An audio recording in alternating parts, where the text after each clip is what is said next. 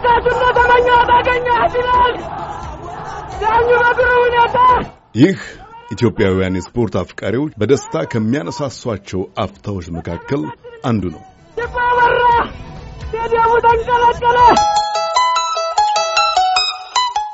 እንደ አውሮፓውያን አቆጣጠር በ1987 ዓ.ም በ14ኛው የምስራቅና መካከለኛው አፍሪካ የእግር ኳስ ጨዋታ ኢትዮጵያ የዋንጫ ባለቤት ሆነች። ዚምባብዌን በፍጹም ቅጣት ምት በዕለቱ በረታው የኢትዮጵያ ቡድን ውስጥ ከነበሩት መካከል ጆሮአችን ውስጥ ዛሬም ድረስ የሚያቃጭሉ ስሞች አሉ። ግብ ጠባቂው ተካበ ነበር፣ አማኑኤል ክራት አዱኛ፣ በቀለ ብርሃኑ፣ ዳኛቸው ደምሴ፣ ሰለሞን ዮሐንስ።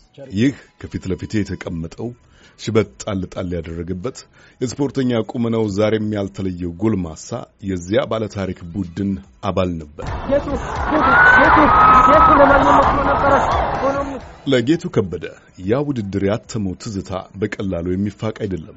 ያ ሌሊት ሰዓት እላፊ ተነስቶ ያኔ በደርግ ነበረ የመጨረሻው ዓመታት ነበረ። ሰዓት እላፊ ተደ- ተነስቶ 17 ዓመት ሙሉ ሰውን ላይ የሞተበት ውድድር ነበር። መቆጣጠራቸው ፕሬዚዳንቱ ጠባቂዎች ጥለውት ወጥተው እስከ መጨፈር ተደረሰበትና በፕሬዚዳንቱ ግራና ቀኝ እንኳን ሲያይ ጠባቂዎቹ አጠገቡ እንዳሌሉ ያን ያህል ህዝቡ ፕሬዚዳንቱ ላይ ጥላቻ ቢኖረውም ትኩረት ያደረገው ውጤቱ ላይ ስለነበር ሙዚቀኛው፣ ወታደሩ በሙሉ በደስታ ነበረ ይገልጽ የነበረው። ኢትዮጵያ በ1962 የአውሮፓውያን አቆጣጠር ሶስተኛውን የአፍሪካ ዋንጫ ከሳመች በኋላ ትልቅ ስም ያለው ቀጠናዊ ውድድር ለማሸነፍ 25 ዓመታትን ጠብቃለች። ይህንን የማሸነፍ ጥም በቆረጠው ቡድን ውስጥ ለነበረው ጌቱ ከበደ ያ ድል ከስፖርት የሚሻገር መልእክት እንደነበረው የተረዳው ከጨዋታው ማብቂያ በኋላ ነው። ፕሬዚዳንቱ ውድድሩ እንዳለቀ በማግስቱ ሰኞ ቀን ወደ ዚምባብዌ ሄዱ ነበር።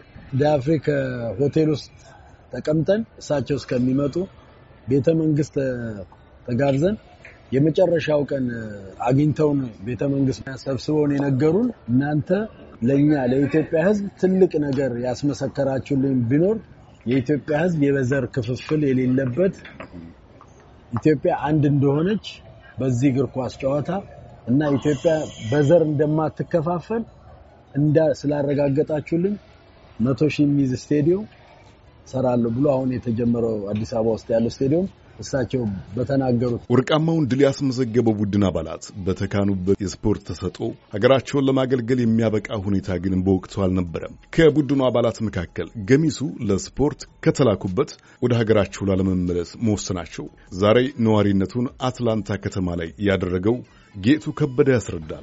በአመቱ መሰለኝ ወጣን ነው የጠፋ ነው። ከግብፅ ጋር ነበር ጨዋታ። ያው እንግዲህ ላይ የህይወት ጉዳይ አለ። እኔ አሁን በራሴ ሳስበው የዛኔ የፖለቲካ ችግር ነበረብኝ ብዬ አላስብም። ብዙም እንትን ስለማይለኝ ማለት ነው ስለማይወክለኝ ይሆናል ወይ ኳስ ተጫዋች ስለሆንኩ በሰው ስለምታወቅ ብዙም ሰዎች ስለሚያውቁኝ ጫናም ስለማይበዛብኝ ሊሆን ይችላል።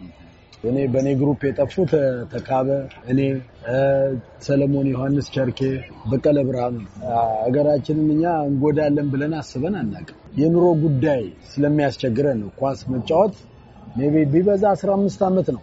ከዛስ በኋላ እኔ ሲጫወት የሚከፈለኝ 75 ብር ነው። ሰላሳ ዓመታት አለፉ። የምስራቅና መካከለኛው አፍሪካ ዋንጫ ገደል ግን መወሳቱ ቀጥሏል። ጌቱ የእነሱ ዘመን ድል የአፍሪቃን ዋንጫ ካሸነፉት የነ መንግስቱ ወርቁ ዘመን ድል ጋር እያነጻጸረ ሳይጋነን እንዳልቀረ በጨዋታ ደንብ ይሞግተኛል። እሱ ይህን ይበል እንጂ የዚያን ውድድር ተጽዕኖ ፈጣሪነት መናቅ አይቻልም። ሌላው ቀርቶ ጨዋታውን ያስተላለፈው ጋዜጠኛ ደምሴ ዳምጤ ድምፅ እንኳ ዛሬም በራዲዮ ጣቢያዎች ሞገድ ላይ ለማነቃቂያነት ይደመጣል።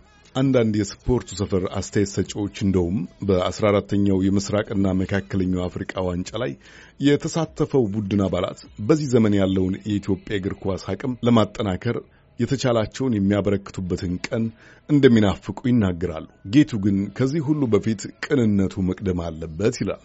በሩንም የሚከፍትልህ ሰው መኖር አለበት። በር ዘግቶ ና ቢልህ ና እኛም ጋር አሰልጥን፣ አጫወት፣ ተጫወት፣ እርዳን ምናምን ቢልህ ውሸት ይሆናል። ገባ እኛ ሀገር ውስጥ መጀመሪያ ቀናነት መኖር አለ። ኢትዮጵያ ብሔራዊ ቡድን ብዙዎቹ እዚህ 60 64 ፐርሰንቱ እዚህ ነው የሚኖረው። አገራቸውን እየገቡ በተለያየ እግር ኳስ በተለያየ አካባቢ football ም ብናሳድግና በዘመናችን ጥሩ ነገር ብናይ ደስ ይለኛል። ለአሜሪካ ድምፅ ራዲዮ ሀብታሙ ስዩም ዋሽንግተን ዲሲ